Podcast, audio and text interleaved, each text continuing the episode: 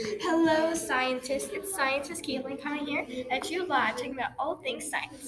So today we're going to be talking about um, we're going to be talking about classification of matter.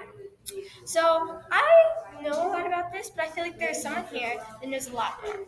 And this is again the twins who look alike, they speak alike, and they are alike. They are scientist Sadie and scientist Emily. Give them a hand. Oh, thank you. Thank you very much. Okay. Well, can you guys tell me what the first classification of matter is? Element. Correct. So, element is when there is one type of atoms in there.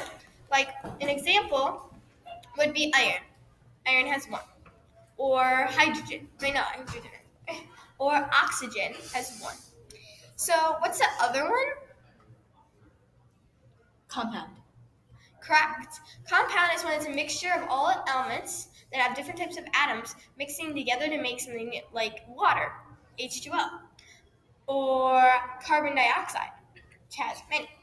So, thank you so much, You're scientists Sadie and Emily, for helping me and all of you scientists learn more about the classification of matter. Hey. So I think they have to get back to helping others with the classification of matter.